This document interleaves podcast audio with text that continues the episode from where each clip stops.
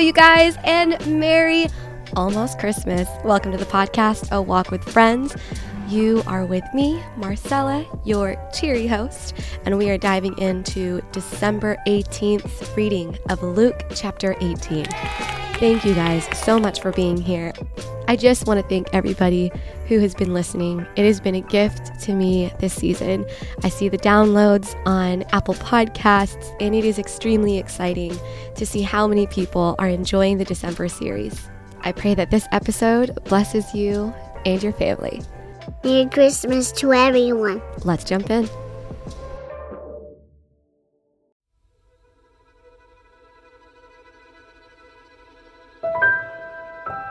One day, Jesus told his disciples a story to show that they should always pray and never give up. There was a judge in a certain city, he said, who neither feared God nor cared about people. A widow of that city came to him repeatedly, saying, Give me justice in this dispute with my enemy. The judge ignored her for a while, but finally he said to himself, Hmm. I don't fear God or care about people, but this woman is driving me crazy. I'm going to see that she gets justice because she is wearing me out with her constant requests. Then the Lord said, Learn a lesson from this unjust judge. Even he rendered a just decision in the end. So don't you think God will surely give justice to his chosen people who cry out to him day and night? Will he keep putting them off? I tell you, he will grant justice to them quickly. But when the Son of Man returns, how many will he find on the earth who have faith? Then Jesus told this story to some who had great confidence in their own righteousness and scorned everyone else. Two men went to the temple to pray. One was a Pharisee, and the other was a despised tax collector. The Pharisee stood by himself and prayed this prayer I thank you, God, that I am not like other people cheaters, sinners, and adulterers. I'm certainly not like that tax collector. I fast twice a week, and I give you a tenth of my income. But the tax collector stood at a distance and dared not even lift his eyes to heaven as he prayed. Instead, he beat his chest in sorrow, saying, Oh God, be merciful to me, for I. I am a sinner. I tell you, this sinner, not the Pharisee, returned home justified before God. For those who exalt themselves will be humbled, and those who humble themselves will be exalted.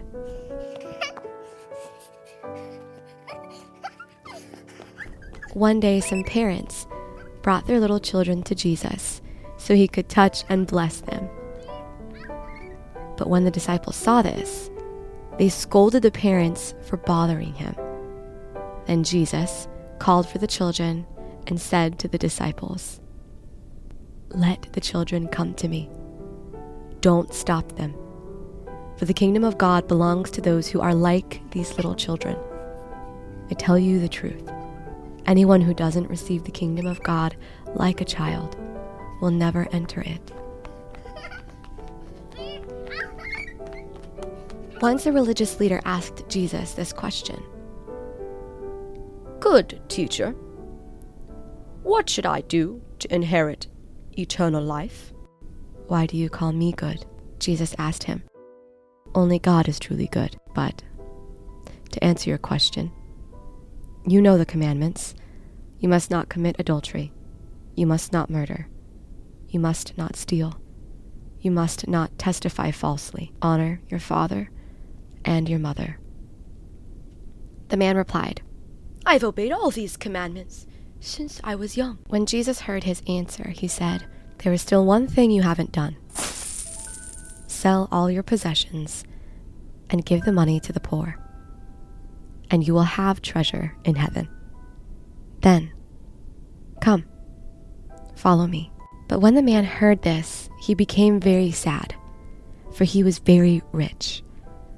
But when Jesus saw this, he said, How hard it is for the rich to enter the kingdom of God. In fact, it is easier for a camel to go through the eye of a needle than for a rich person to enter the kingdom of God. Those who heard this said, Then who in the world can be saved? He replied, What is impossible for people is possible with God. Peter said, We've left our homes to follow you. Yes, Jesus replied, and I assure you that everyone who has given up house or wife or brothers or parents or children for the sake of the kingdom of God will be repaid many times over in this life and will have eternal life in the world to come. Taking the twelve disciples aside, Jesus said, Listen, we are going up to Jerusalem, where all the predictions of the prophets concerning the Son of Man will come true. He will be handed over to the Romans, and he will be mocked, treated shamefully, and spit upon. They will flog him with a whip and kill him. But on the third day, he will rise again. But they didn't understand any of this. The significance of his words was hidden from them, and they failed to grasp what he was talking about. As Jesus approached Jericho, a blind beggar was sitting beside the road. When he heard the noise of a crowd going past, he asked what was happening. They told him that Jesus, the Nazarene, was going by, so he began shouting, Jesus, Son of David, have mercy on me. Be quiet! The people in the front yelled at him, but he only shouted louder. Son of David, have mercy on me. When Jesus heard him, he stopped and ordered that the man be brought to him. As the man came near, Jesus asked him, What do you want me to do for you? Lord, He said, I want to see. and Jesus said, All right, receive your sight. Your faith has healed you.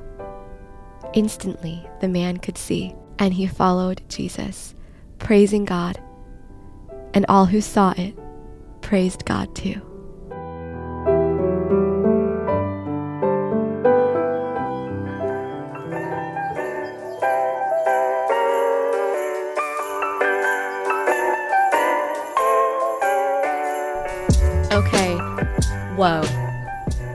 Does anybody else just get excited to see all that Jesus does?